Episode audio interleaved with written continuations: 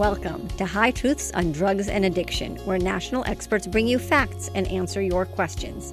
I am your host, Dr. Ronit Lev, an emergency and addiction doctor who has served at the White House and still practices on the front lines. Right here on High Truths, you will learn from experts, hear stories from the emergency department, and listen to people who have struggled from addiction.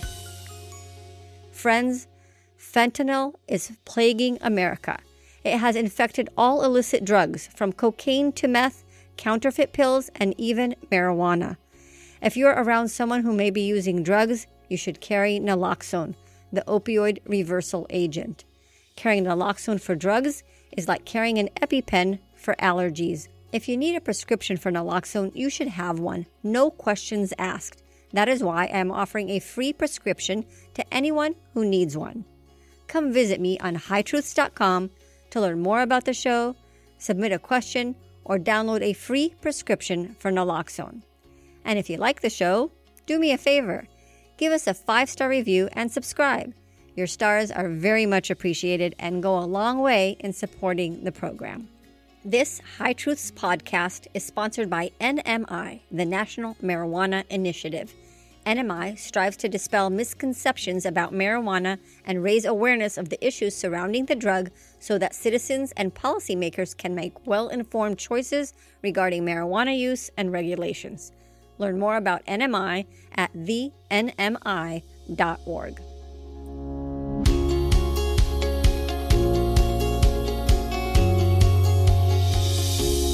Hello, hello, everyone. I always get a nice dopamine surge when I join you for High Truths Conversations.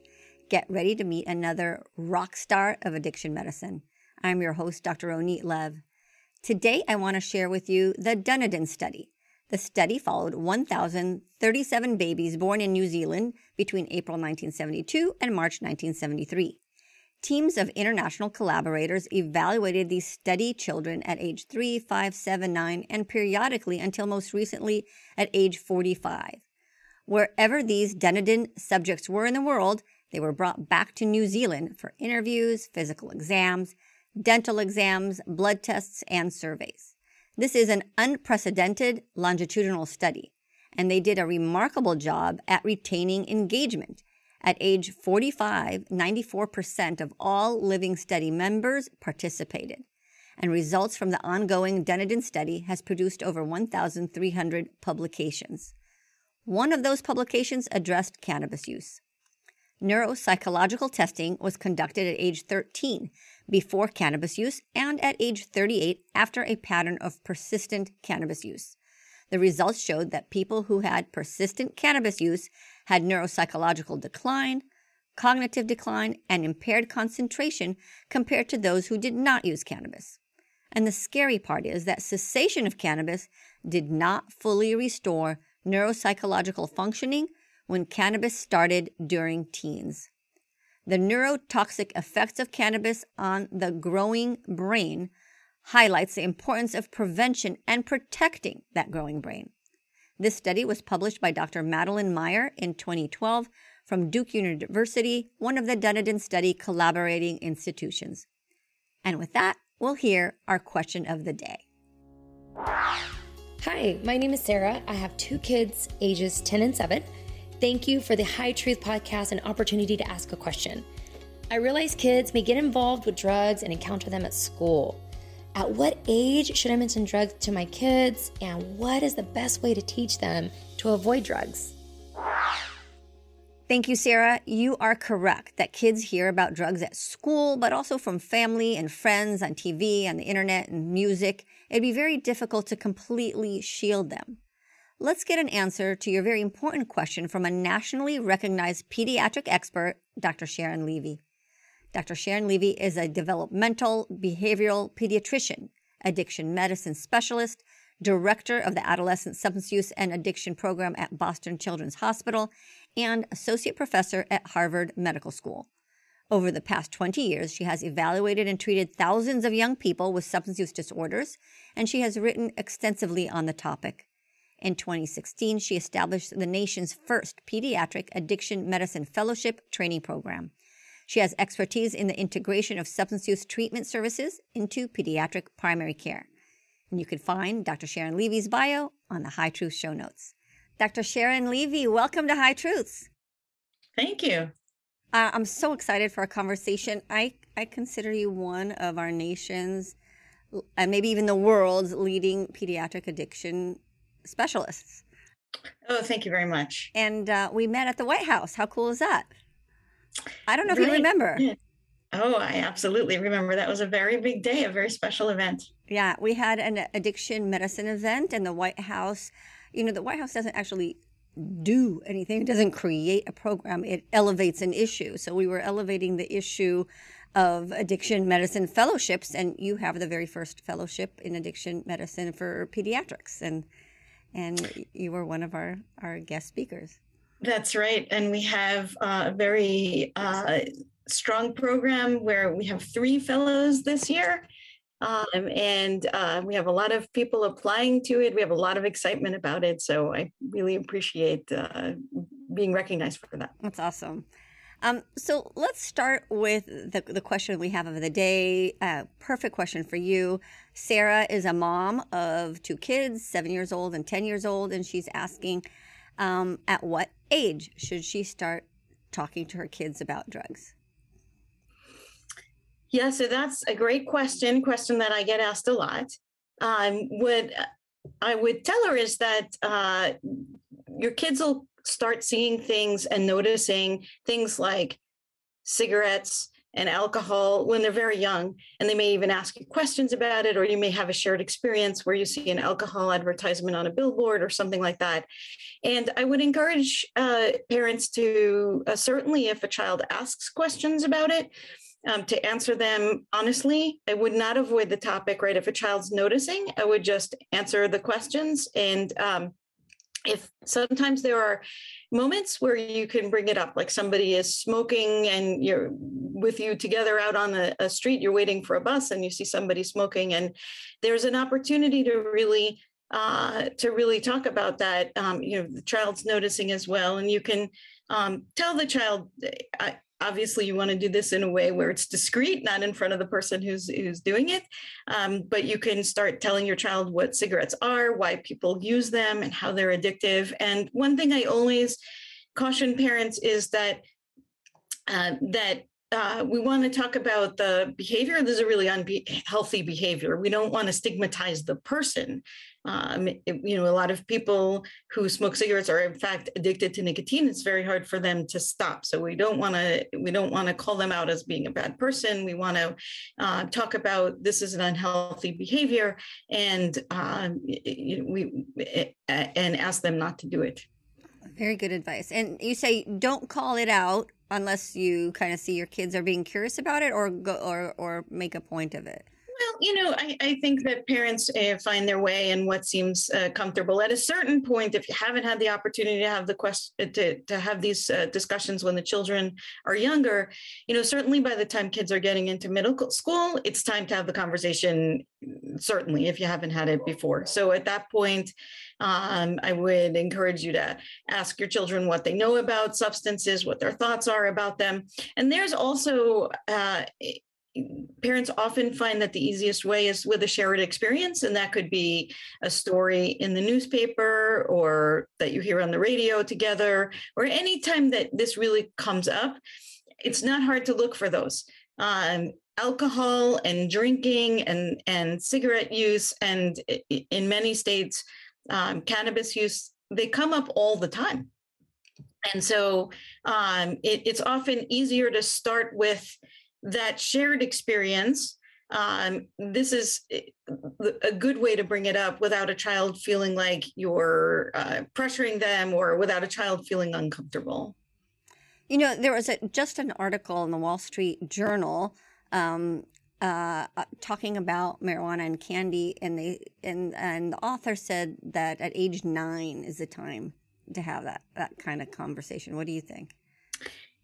Well, I think it's a reasonable conversation to have uh, with elementary school children. Um, you know, I think that parents have good instincts on this very often. Certainly, if these things are coming up, um, you should absolutely discuss them. I think it's a question of uh, if it hasn't really crossed your radar screen and you have a child who's in second or third grade, do you really need to to bring it up. You know, I think it's up to a parent and they know their children best. They know if their children are curious if their children are shy if their children are uh, having more independence they'll have a sense of when to do that. Yeah.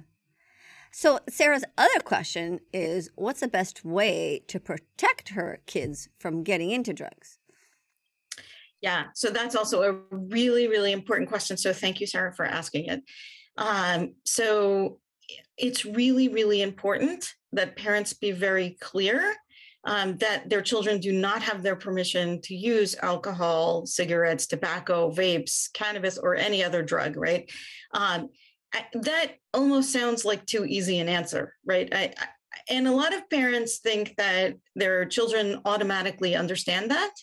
Um, but I can tell you, having worked in the field of pediatric addiction medicine for years and years, um, that parents and kids often are not communicating clearly on that. Okay. Now, um, the most easy way to say it is just say it explicitly, right? So it's like in our house, we don't allow cigarettes. We don't allow drinking for for underage people. Um, use those words and make sure they're clear. And as kids get older, it gets much more important um, that you set those boundaries and hold them firmly, lovingly, and firmly. Uh, I can tell you that um, I, I can't count the number of times that I've had a, a, patient come into the substance use disorders program. And when I ask, tell me, what do your parents think about your alcohol use? And the child will say, well, you know, of course, my parents don't like it, but they feel like as long as I don't get in trouble with it, it's okay, it's normal, you know. And then I ask the parent the very same question, and they say, no, I don't allow alcohol use. So obviously, there's been a failure of communication. Whatever the parents were saying, the kids were not taking away the me- message that the parents were trying to deliver. And this is really, really, really important we did a study a number of years ago where we went into um, middle schools and high schools across Massachusetts. And we asked kids, we gave kids a big survey. And one of the questions on there was um, about what their parents thought about um, teen drinking. And then it was a multiple choice question. The kids could select a number of different responses. And it was everything from my parents object to teen drinking, they don't allow teen drinking, um, through my two parents have different opinions. My parents um, don't care very much. My parents think it's okay if I don't get in trouble. They had like a number of choices to, to choose from.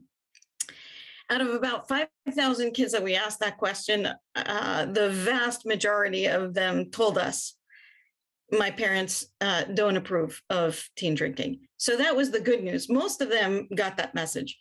There was a small segment of kids, I think about 10%, who gave one of the other answers.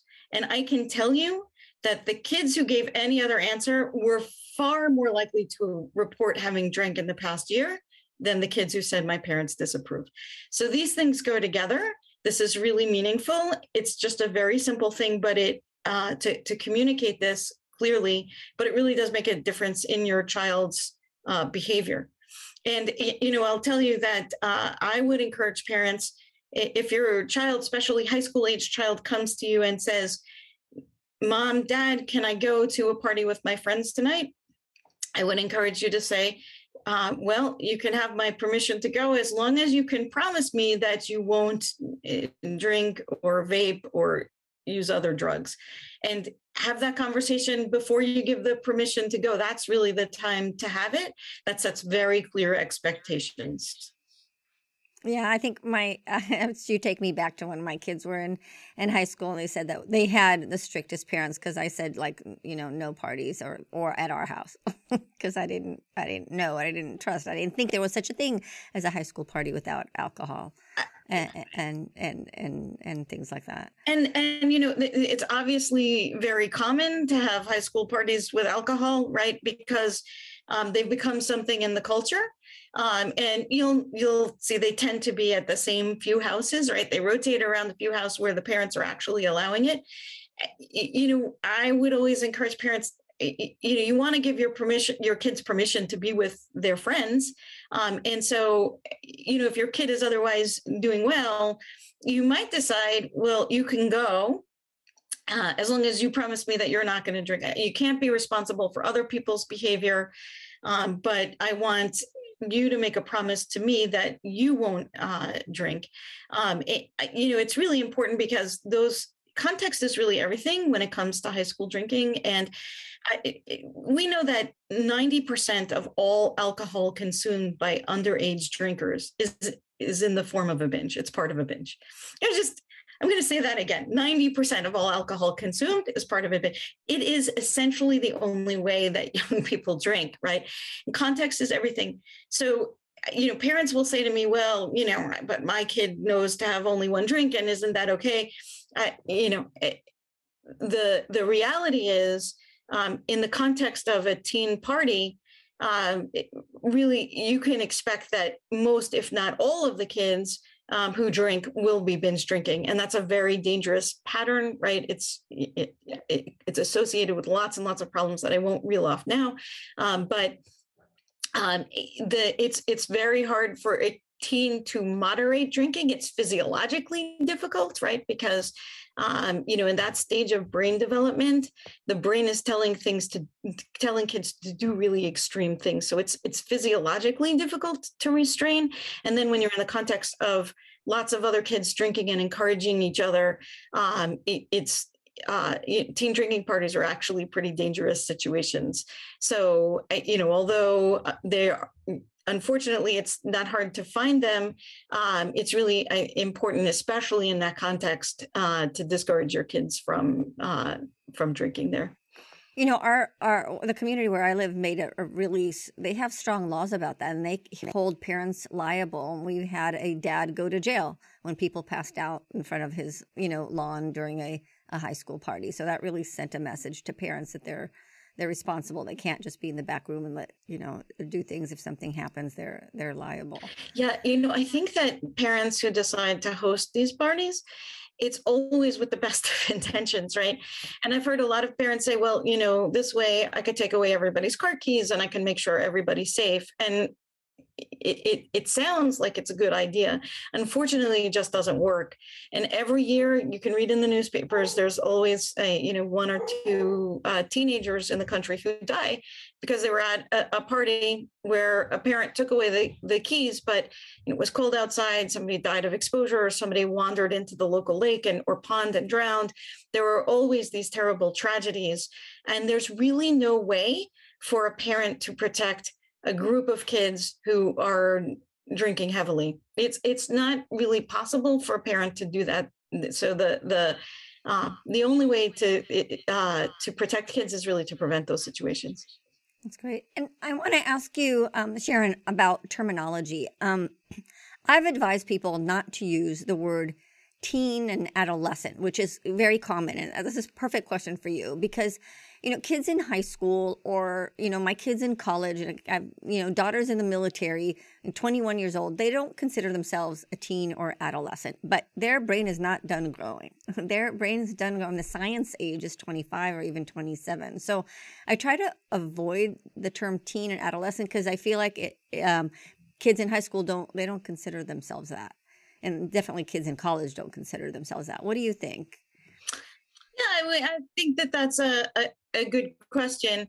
Um, certainly, when we're designing materials that are going to be facing the the students themselves, uh, we th- may think carefully about those words because we do want them to see themselves in our prevention messages and in the kinds of materials that we're producing for them. So I think that that's a good point.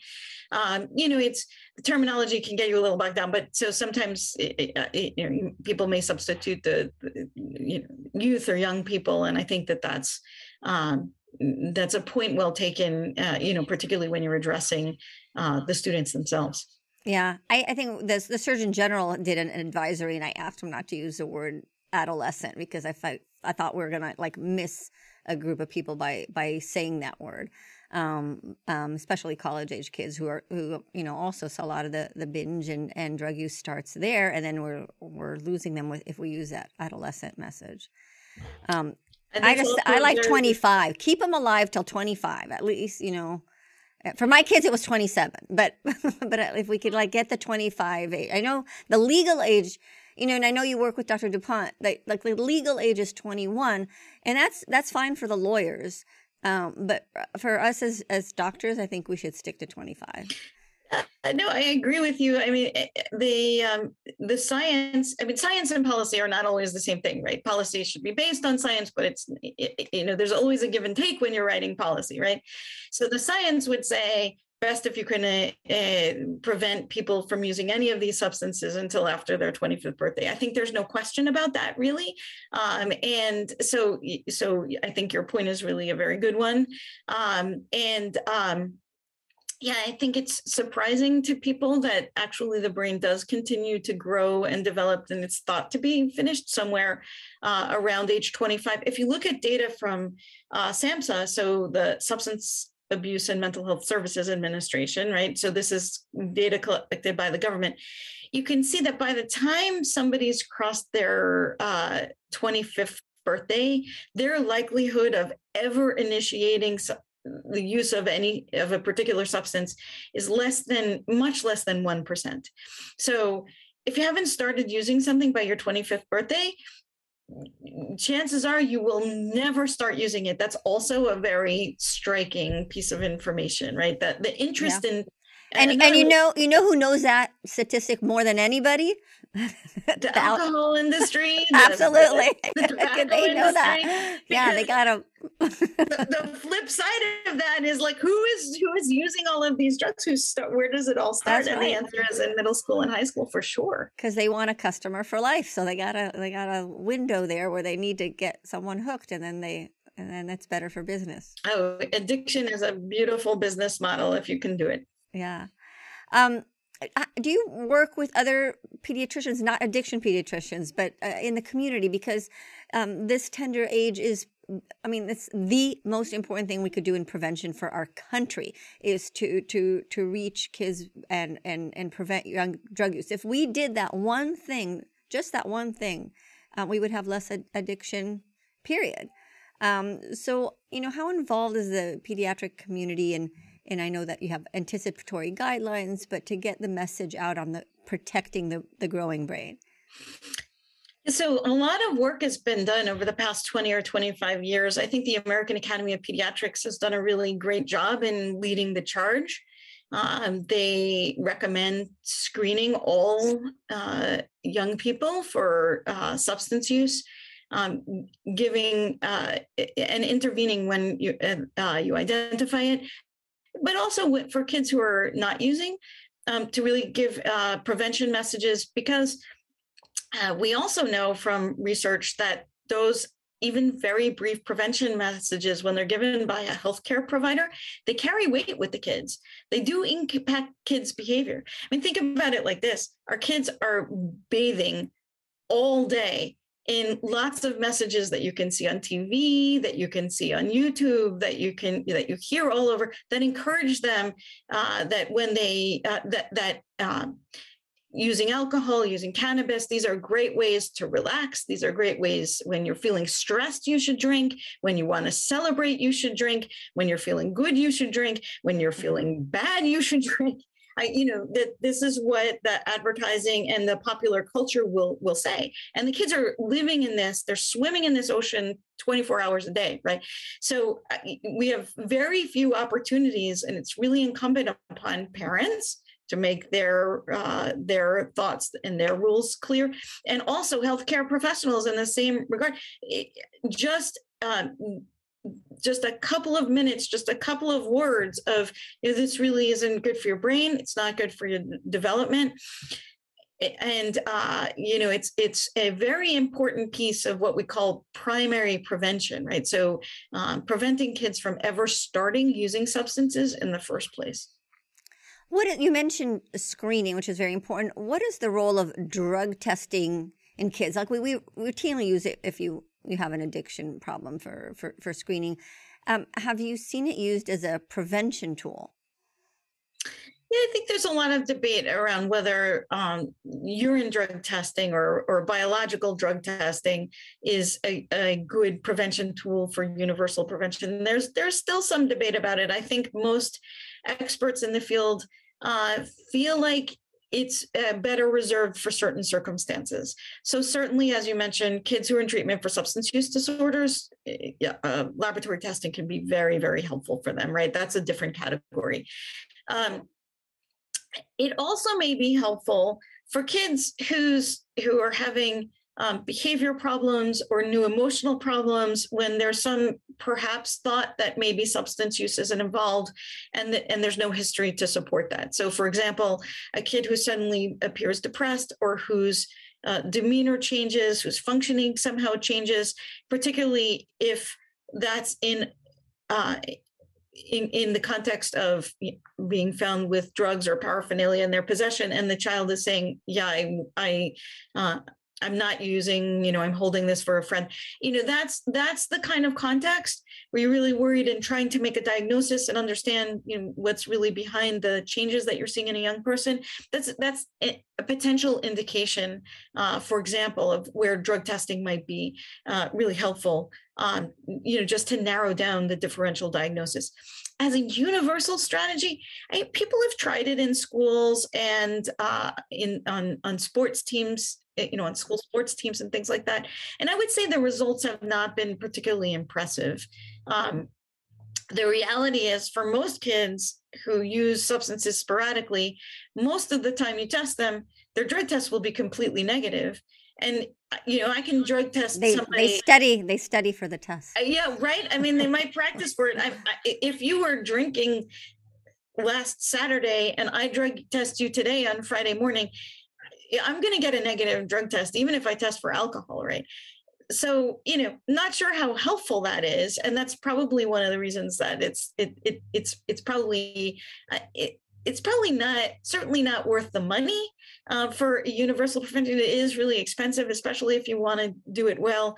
I think the results have been really questionable, especially in the context uh, of how well we think just asking kids works right? So um, you know there's been there's more and more research that screening and giving advice or uh, intervention for some kids who've already started using. Um, there's more and more evidence that actually uh, that can really impact uh, kids behavior. So there was a study done by a colleague uh, out in california at kaiser permanente and uh, they implemented screening and brief intervention in, in uh, half of their clinics, not the other half. And here's the really interesting finding when they followed the kids out, they had to go out three years. But three years later, the kids who were who were getting care in the sites that were routinely doing screening and brief intervention, they had a lower risk of having a substance use disorder compared to the kids who didn't. So those are really interesting findings. It shows you that this is really promising. It's something simple and it, it really looks like it works. Um, it also is really interesting because this is something that we call the prevention paradox. It actually took three years to see the difference, right? Um, and I, I, think if you think about what happens when kids are using substances in the high school years, they often start and then the typical pattern is that they use more heavily, more frequently, and more intensely as they get older. And, and for many of those kids, that's going to put them on a trajectory that's going to bring them to a substance use disorder. If we can actually just bend that trajectory a little bit, we may actually get them to 25 without hitting that that level of a of a, a, disorder right and so even sometimes those incremental changes you know this is this is the challenge of trying to study prevention is because you, you might be looking at very small changes but multiplied over a population and over a long period of time. And just bending those trajectories might actually make a big difference you know, at a population level and also in the lives of the kids who for whom the messaging really um, had an impact even a relatively small one, if we can prevent somebody from developing a substance use disorder and alive till 25, as, as you said, um, you know, that, that uh, really can, uh, that really can be absolutely life changing. Yeah, that, that it's a very good point. That's a great study. Um, you know, I heard you in a recent presentation for Isaac, the International Academy on Science and Impact Cannabis, and um, on, on, you said amazing things in, in that and showed a lot of literature. One of them is the actual brain size of the hippocampus, go, how it goes down with marijuana use. Can you tell us a little bit about that? Yeah. So, um, so, uh, well, THC, which is the active ingredient, and cannabis, the psychoactive ingredient, right? Um, it what it does physiologically is it, it binds to a receptor on neurons in the brain, um, and it prevents the cell from communicating with its neighbors. So what it's doing is it's actually quieting the cell down. And it, you know, we think that that's really important uh, uh, for development because it's the cells that are uh, being very quiet that uh, are the ones that the will be pruned away as the brain develops right? We don't keep all of the cells that we have at the maximum uh, at, at the maximum density. Part of growing up is actually removing the cells that we're not using. So there's a concern that when we're when kids are using cannabis during some of these vulnerable periods um, that they're interfering with this process.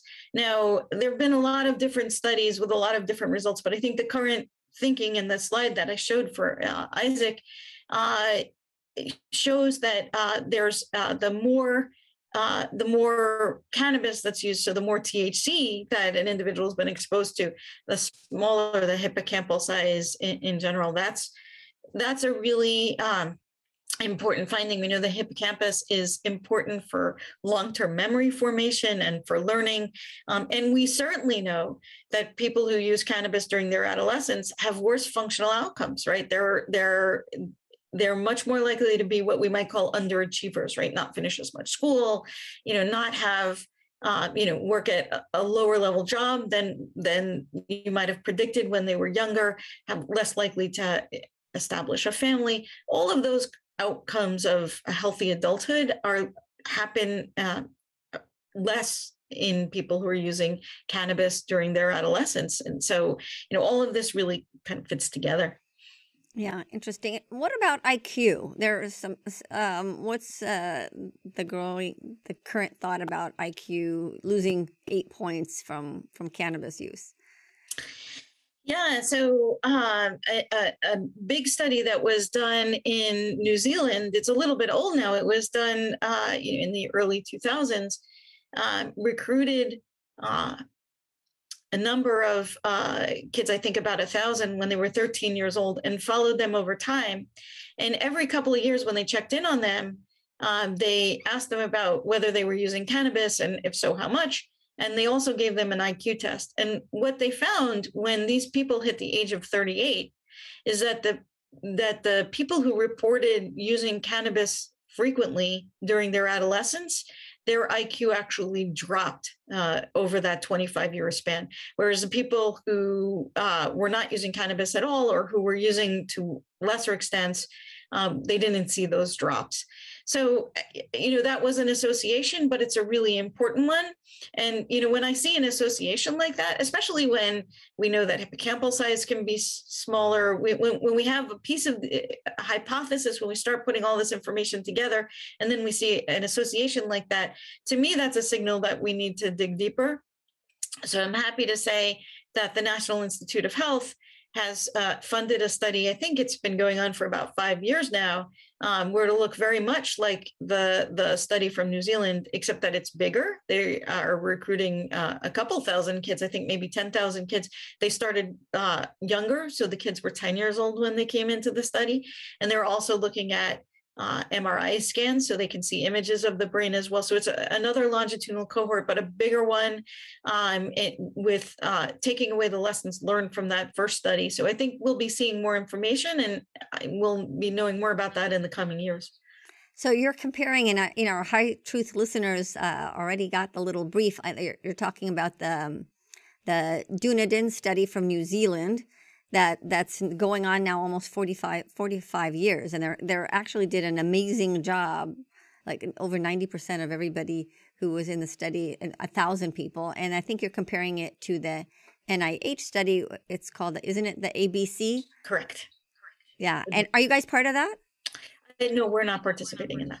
Okay and do you know how many people are in that abc study? I think the goal was to recruit 10,000 people across the country. Awesome. So they wanted a really varied sample. Uh, they wanted the most representative sample that they could possibly recruit. So I believe that all of the sites are recruiting out of schools. That's awesome. That's awesome. That, yeah, of course they had to get more. I mean, New Zealand got a thousand, so the United States should get more. That's right. um, what about mental health? What are what are you seeing as far as a, a, a addiction pediatrician and and the overlap of substance use and mental health? Yeah, so I, I think here is where uh, the impact of cannabis, the, the causal role of, of THC in cannabis is the most clear. Uh, so I think that there's uh, consensus now among the addiction community and the scientific community uh, that um, cannabis has a role in causing um, thought disorders or conditions like schizophrenia, um, in in people who use it particularly those who use in their adolescence there have been a number of studies that show the association the association is really quite strong at this point. and one of the issues is that as uh, the um, you know as as the laws are changing and cannabis is becoming really uh, more um, more ordinary uh, Nor- normalized it's more normal. normalized more commonplace um, going along with that, we're seeing more products uh, that are entering the marketplace. And we said at the beginning, you know, addiction is is is a good business model, right? So what's what's happening is that the, that the business of cannabis is turning these products into stronger, more potent uh, versions uh, of itself. Um, in fact, a lot of the things that people now call marijuana aren't actually marijuana, right? It, you know, it, it, so for example, um, a lot of the kids who come to treatment to the substance use disorders program that I run, um, they're they're vaping. Uh, they'll say that they use marijuana, but when you ask them what they're doing, they're actually vaping oils uh, that are concentrated THC that have been extracted from cannabis. Now, you know, I don't think anybody 20 years ago or 30 years ago would have called that using marijuana, right? That's actually really, um, you know, a, a, very um, evolved product. But so what's happening is uh, we're seeing these more concentrated products come out. They're inevitably more addictive. That makes them better in the marketplace, makes them better sellers, but it also makes them more dangerous. It makes them more addictive for sure. And it makes them also um, more harmful, right? So all of the harms um, that Oh, uh, that we know that are associated with it, with um, marijuana use, things like uh, the relationship with mental health. The, the more potent the product is, the more likely we are to see those harms. And we know that we're seeing it. Uh, you know, we're seeing it in our program. We're seeing more and more kids come to the hospital after using cannabis with what we call an acute psychotic reaction, right? So that they um, develop a thought disorder um, that's related to their cannabis use. A lot of these kids, I mean, the good news is a lot of kids will get better over time. Uh, the bad news is not all of them. Some of them will um, will go on to have a thought disorder for the rest of their lives. Um, others will get better, but we're actually very worried about what's going to happen to them in the long term. It's it's really hard. I don't think that message is out in the medical community at large. I, I don't I don't think my colleagues uh, in emergency medicine or in the house of medicine in, general they'll just say oh well, you know that 19 year old has schizophrenia and never mind that they're you know heavily using um, cannabis products of any sort um, they dismiss that and just say oh they have schizophrenia and and i don't think that message is eh, has gone through the medical community. What do you i don't know if you're seeing that if, uh, if you're if the harvard doctors are more uh, enlightened. Eh, no you know actually it's an interesting question because i was meeting with one of our partner uh, primary care practices or pediatricians this morning and actually uh, one of the things I heard from them, we were just about to finish our call, and one of the pediatricians said, "You know, I, I just heard this morning that uh, that that kids who use marijuana are more likely to develop a thought disorder. So she actually brought it up just this morning. So I do think that um, that the message needs to get out there. I think it's incumbent upon us, it's incumbent upon the field of addiction medicine and uh, addiction psychiatry to really make sure that people understand. Um, it's starting with the medical field is a great place to start um, and making sure that that filters down to uh, parents and, and young people. I think, you know, we look to different specialties uh, for certain messages, right? You know, we we look we look to the OBGYNs when it comes to, you know, health in, in pregnancy, right? And we look to the cardiologists for cardiac health. Um, I think we we do look to pediatricians um, when it comes to, you know, the developing brain. Um, and I think if the, the pediatric community got that message out, it would resonate really well with the rest of the house of medicine. But I just I just don't see that. And and I see cases probably like every single day and more than one a day. People come in the emergency department and they're there um, not just for a few hours, they're there for a few days in our emergency department with a, a psychotic episode. And they they screen positive for marijuana. Everybody knows they're using marijuana, and that association is not made. Yeah, I think we need to do a better job I think the information's getting out there. I, I yeah. Just, we and I think productions like this one can be really helpful. I hope a lot of people hear it and you know learn this piece of information. Um, I would say that ultimately the information will get out there, right? So it took more yeah. than 50 years for the association between smoking and lung cancer to be really established and so that everybody believed it 100 years right I, you know and it's it's it's very sad that it takes that long because you know you how many people were lost uh, in the meantime. So the faster we can do it the better. But these things um, they do get out there eventually. Uh, one thing that worries me a little bit when it comes to talking about mental health disorders is that they can be a little bit more hidden. So for lung cancer, everybody who has lung cancer is ultimately going to see a doctor and going to have a diagnosis and a tissue diagnosis. And so it's very objective. But they were smoking for years before that came up, right? And people said, oh, well, that's not associated. They just got cancer. That cigarette didn't cause it. Uh, right. So things that happen that take a long time to happen are harder to make the association, right? So, and it's one of the reasons that it took so long. But one of the things that was in the favor of finding the, the causal relationship was that we had a very objective diagnosis. They had a tissue diagnosis when somebody has lung cancer. We don't have that with mental health disorders. We have very clear diagnostic criteria, but I think they're not, you know, they can be more easily missed or misunderstood or misinterpreted. Um, and in some cases, they may be missed entirely um, you know, particularly, I, I, think less so with psychotic disorders that really dramatically alter people's behavior. Um, although I think an acute psychotic reaction that passes may be missed. Um, but I think even more so with things like depression and anxiety, I, I think that those kinds of problems um, can really be missed. It can be really hard to get the the, the data, and so it, it makes it even more of a challenge when we're talking about the impact of substance use on mental health. And, you know, to remember that um, it's even more of a challenge, right? And so I, I think again it, that puts more pressure on us to really understand these things and get these messages out. So when you when you see patients in your clinic and and they're they're using cannabis, they have psychosis. Um, do you give them the diagnosis of schizophrenia or schizoaffective disorder or do you wait for them to be you know drug free and then assess before you they get that label? Well yeah that would depend on the clinical situation but um, typically if somebody is um, developing psychotic symptoms that's related it's their very first time and it's related to substance use yeah we would uh, we would not give a diagnosis at that point. We would see where things go, right? Well, and what if it's multiple times?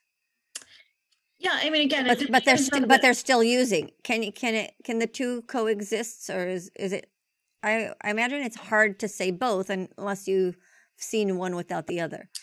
Yeah, I think it really very much depends on the clinical situation. So I would hesitate to give an overall answer. I, I, I think it's just depends on the specifics.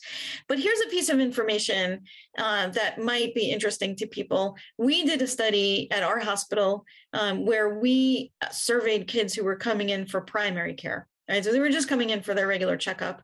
We recruited a group of 500 of them, and one of the questions we asked is whether they had used um, cannabis in the past year. And for people who said yes, um, we asked them if they had ever had an hallucination while they were using cannabis, or um, a uh, parent experienced paranoia or anxiety while they were using cannabis. And stunningly, 25% of kids told us that they had had an hallucination while they were high on cannabis. And a third of the kids who uh, said that they had paranoia and or anxiety while they were using. So when we put those two together, 42% of the kids reported at least one psychotic symptom while they were using cannabis. That's a really stunning number. None of these kids had a diagnosis of uh, uh, of a mental health disorder. These were just normal kids who were walking in and out. Not, none of them had medical records that suggested that they had any of these things. A lot of this is really flying underneath the radar. And it's important because, you know, if we think about really what's happening when somebody experiences something like an hallucination, basically, uh, some part of the brain is is being poisoned by the cannabis, right? And that's causing the hallucination. Now, for for uh, in many instances, the brain is going to recover, right, and the symptom goes away.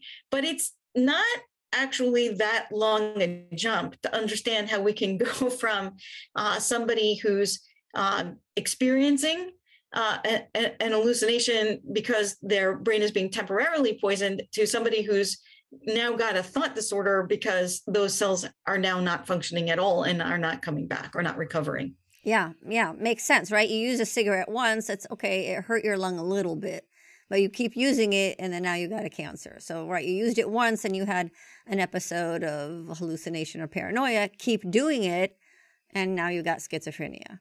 Right. And just, you know, and it was really, it, it, we published the data. The, this was data that the minute it came out of the data analysis, um, you know, the team looked at each other and said, "We've got to publish this right away." And we, this was the one of the first papers that we put out of the study because people really need to know. I mean, forty-two percent of kids were saying that they experienced one of these symptoms. That's like that's very remarkable.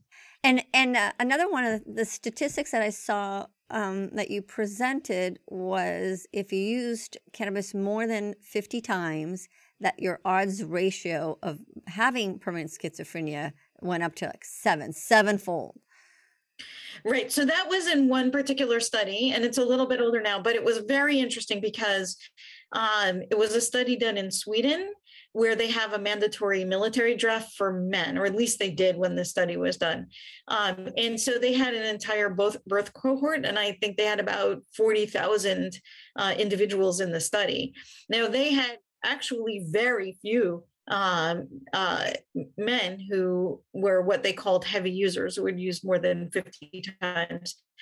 Uh, but those who fell in that group had more than seven times the odds of having, I think it was schizoaffective disorder, which is a related psychotic disorder. So, uh, you know, that's that's a, a very high um, obviously a, a, huge increase in the amount of psych, uh, uh psychosis you know, it's in line with other studies that have all found increases in psychosis among people who were heavy cannabis users. The reason I sometimes pull that study out, and it's getting a little bit old now, is for whatever reason they they decided that 50 times in the lifetime would be what they would consider heavy use. I think the number was a little bit arbitrary you know, to me, it sounds like a big number. 50 sounds kind of like a lot. Um, but if you think about it, really, but it was probably 50 times of low potency stuff. That's also right? probably true, right? Because this yeah. is an older study. And when you think yeah. about what does 50 mean, you know, it could be once a month throughout high school, right? High school's four years. You got 48 months right there, right? So, you know, so, you know, when people say to me, I only use once a month, I think, ah, I don't know. I, I cannot say, based on the literature, I cannot say that there's any lower limit um, that I could say, well, yeah, that's probably going to be safe. There isn't. It's just like we tell women who are pregnant, there's no lower limit of alcohol consumption uh, that we know to be safe for pregnant women regarding the fetus. I think it's the same thing with cannabis use in the developing adolescent brain. Right. Or any drug use in the developing brain, not adolescent, till 25. Thank you very much. Thank you for catching me on that. I agree with you. Right. Any, any, just keep, keep, protect that brain. So, how bad and, and is it i suspect it may be growing problem is, is it of substance use with kids we know that during covid kids were at home and substance use decreased but but uh, uh, how's your addiction business um, for kids uh, uh, you know, we, we you're kind of like a dentist. We don't want you to have a job. Uh, we don't want people to. I mean, I say that because my husband's a, a, dentist, but we don't want kids. You know, we don't we don't want people to have cavities. We don't want people to have addiction and to need your services. But um, are your services more needed now? Yeah, so that's a complex question. Our um, so our program uh, got a, a, a huge increase in the number of pa- patients coming in um, in the mid 2010s, somewhere around 2015, 2016, when the vaping epidemic really took off in youth. And it hasn't really slowed down. Um, but to put this in perspective, um, what we saw during the pandemic is fewer kids initiated substance use, and that's a good thing. And the rates of vaping, which were skyrocketing, they started to flatten a little bit. So we have fewer kids who are initiating nicotine use, um, and um, it, those numbers are still very high. We have less teen drinking, less teen binge drinking, um, and um, uh, uh, cannabis use has remained pretty flat throughout. Uh, you know, throughout it, it hasn't really budged much. So the results are really mixed. I think the issue is that we it's, wonderful that we had fewer kids start using substances. That's really good news. It's good news for the future. The kids who were already using substances before the pandemic, many of them escalated because for many of them, substance use was their primary strategy for releasing anxiety, st- stress, and tension. And boy, the pandemic really brought that on, right? So we, at the same time, we had fewer youths using substances, but we had more youth using substances heavily and more developing substance use disorders. Um, so, you know, really what we're seeing is is that the population is becoming really more and more bipolar. That is actually a trend that had been going on for some time before the pandemic. The pandemic accelerated that a little bit. And so we have a lot more kids who really need a lot of care around their substance use at this point. And and what's the the, the main drug that you you're seeing in your in your practice? Okay, well, numbers one, two, and three are always, for time immemorial, um, alcohol, nicotine, and cannabis, not necessarily in that order. The most common substance use disorder we see in the program is probably cannabis use disorder with nicotine close behind. They are usually number one and number two. Um, and for most kids who come into our program, it's it's they're using both. It's it's dual use. Um, uh, alcohol use disorder is is a third. I, mean, although it's the most common substance used by kids, um, cannabis and nicotine use disorders are actually more common. Makes sense. And what you know, there's a huge you know national push to push harm reduction. What's the role for harm reduction in kids? I mean, we're trying to protect the drain. Should we, uh, do you say, you know, use less or, or yeah. here's some, here's some clean crack pipes or? Yeah, it, yeah. so it's, it, this is a really great question. It's so important. It's so confusing, and it's really important for people to really kind of sit down and understand this. So, I'm an addiction medicine specialist, and I absolutely understand the role of harm reduction because there are people with addictions who cannot or do not want to stop using substances. And for them, decreasing the harms that are associated with their substance use is absolutely appropriate. On the other end of the spectrum, we have primary prevention, right? And that is uh, preventing kids from using substances in the first place and encouraging kids who are sporadic users who just tried it once or twice to stop. So, harm reduction would be uh, inappropriate for that population. For the younger kids who have never used or who have only started using we don't want to do harm reduction for them. We want to do primary prevention for them. Just as primary prevention strategies strategies would be completely inappropriate for people with addiction. If you tell somebody who's addicted to heroin to just say no, that's not going to be a very successful strategy, right? So we have to really understand these groups as different populations with different strategies applied to them. Oh, that's beautifully said. Thank you, Sharon. That's beautiful. And I think that that, that and that and you're right. That message is con, con, confusing because well, oh, we got to do harm reduction now, but not not for kids. And I've heard people say, well, kids are going to use drugs anyway, so let's just teach them how to use it safely. It's like, you know, no, not for a nine year old. yeah, no, eh, eh, it, not not for an under twenty five or twenty seven year old. Right, not for the growing brain. Right. And and actually, you know, the idea that kids are going to use substances anyway is really a cultural message, and it comes to us from people who sell these substances. Right. I mean, it's it's not. it, it is true that the adolescent brain. Um, eh, the young person's brain drives young people to take risks and and do you know get involved in extreme behaviors. I've seen extreme sports and skydiving eh, that's you know really more for younger people than for older people. Um, and that's because um, the the the stage of development um, you know during the teens and early 20s really drives people to look for excitement and take risks but the risks that they take will be based on what the society makes available. So if we make alcohol and cannabis and nicotine easily available, those will be the risks that they take. Um, but if we don't, if we have strict laws and regulations and policies that really keep younger people away from these substances, believe me there are lots of other places to take risks and they will find them right and and you know those you know it's it's obviously much more healthy um you know to you know go climb a mountain than it is to um, use cannabis, right? My, so daughter, my daughter wants to jump out of an airplane, so yeah. it's like, okay. Right, I, I, don't know what to say about that. I don't know. I mean, like sky, sky, you know, um, paratroops. Yeah, yeah. No, I know. I know that the army teaches people how to do that, but um, right, and you know, your daughter wants to.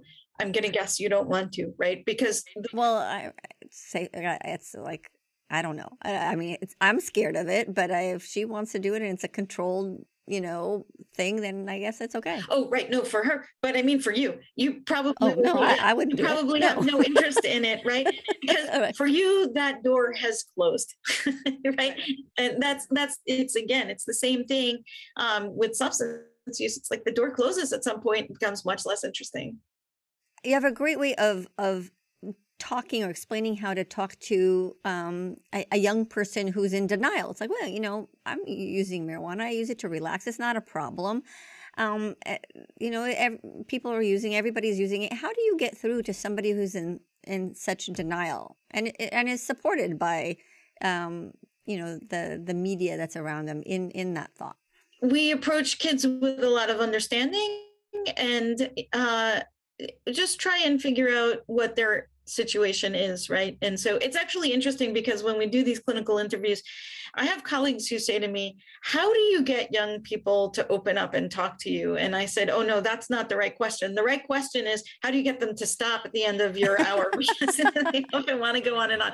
You, you find that if you approach kids with understanding and curiosity and tell me your story, um, that they, they really open up. And I think part of um, working with young people who have substance use disorders is understanding um, what's promoting the substance use for them, right? So, somebody who tells me I only use to relax, um, you don't want to understand more about that, right? So, uh, how do you are you having trouble relaxing otherwise? Are there things that are making you tense or anxious that feels like you need to have something help you relax? You try and dig into their story a little bit and um, hear them talk about it. And, you know, I think it's really important if we have somebody whose only tool for stress management is to use marijuana, you know, we're really going to have to address that before they'll be able to be successful in reducing their marijuana use or stopping their marijuana use, right? And so, really, kind of getting in there, understanding, understanding what it means, what um, what a young person sees as as as driving the use and and what the cons of use are right? And almost everybody has them and sometimes they're hidden in the language so you can't see them. So you know kids will walk in and say well you know of course i don't use on school nights. Say oh okay. Tell me why not. You know wh- what is it you know what is it about the cannabis that makes you does it make you feel like you can't function as well when you're using it? It make you feel like you're not thinking as clearly? Like just to explore that a little and have them uh, think through it. A lot of times this is also promoted in the media that a lot of times people themselves just the, the kids themselves they, they haven't really thought through. So having them slow it down and think about those questions can sometimes in itself be very helpful to, to, to start them thinking about their own behavior that's a really good tip. I'm actually going to use that my next shift. It's a it's motivational interviewing, and I've taken some lessons in that, but I, you could always get better at it. And I'm going to try that. One of the common things, oh, you just use a gummy bear to get to sleep. So next, my next patient, I'm going to say, well, you know, what happens if you don't have that to sleep? I'm gonna, I'm gonna use that. Yeah, and is is is it hard for you to get to sleep? Tell me more about your sleep. I want to hear about it. Right. That's amazing. I always learn. Um, thank you so much. Uh, what is your advice to Sarah? Two kids and uh, wants to protect them. Oh, so I um, so actually i love it when parents of young children are asking questions about how do i talk to my kids about substances because it means they're really thinking about it and so i'm going to advise you to uh, don't be afraid to talk to them don't be afraid to bring it up um, and whatever you do be really clear with them about your expectations and about your house rules it, it makes a big difference and you can do it without being um, uh, you know, a, a authoritarian, right? Um, it can be a conversation, and the conversation will change as your kids grow and develop, and you'll, you'll make it more developmentally appropriate. Yeah. And I want to say thank you to thank you, Sarah. I so appreciate your question. And uh, like Dr. Levy, I love that you have this prevention mentality.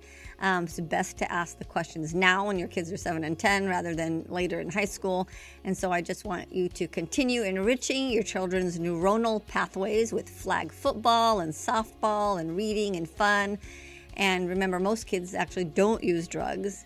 And I also want a special shout out to Sarah because when the pandemic hit and most people were stuck at home, uh, Sarah was busy sewing hats to medical providers and making masks. And she sent a, a, bunch of them to my emergency department. I still wear my hat every day. And she even sewed little buttons on the sides of the hat so my mask would go over that instead of my ears. So I, I, I love my Sarah hats. Thank you. And uh, I want to say thank you to Dr. Sharon uh, Levy, a world expert and leader in pediatric addiction. Please continue to educate the medical and public community on the harms of drugs while promoting both prevention and treatment. Thank you very much. Thank you for listening to High Truths on Drugs and Addiction, where national experts bring you facts and answer your questions. This week's episode would not be possible without the generous support from our sponsors a sincere and warm thank you to NMI, the National Marijuana Initiative, striving to dispel misconceptions about marijuana so citizens and policymakers can make well informed choices. Our producer is Dave Rivas from Davy Boy Productions. I am your host, Dr. Roneet Lev. We hope we brought your day a little bit more high truths.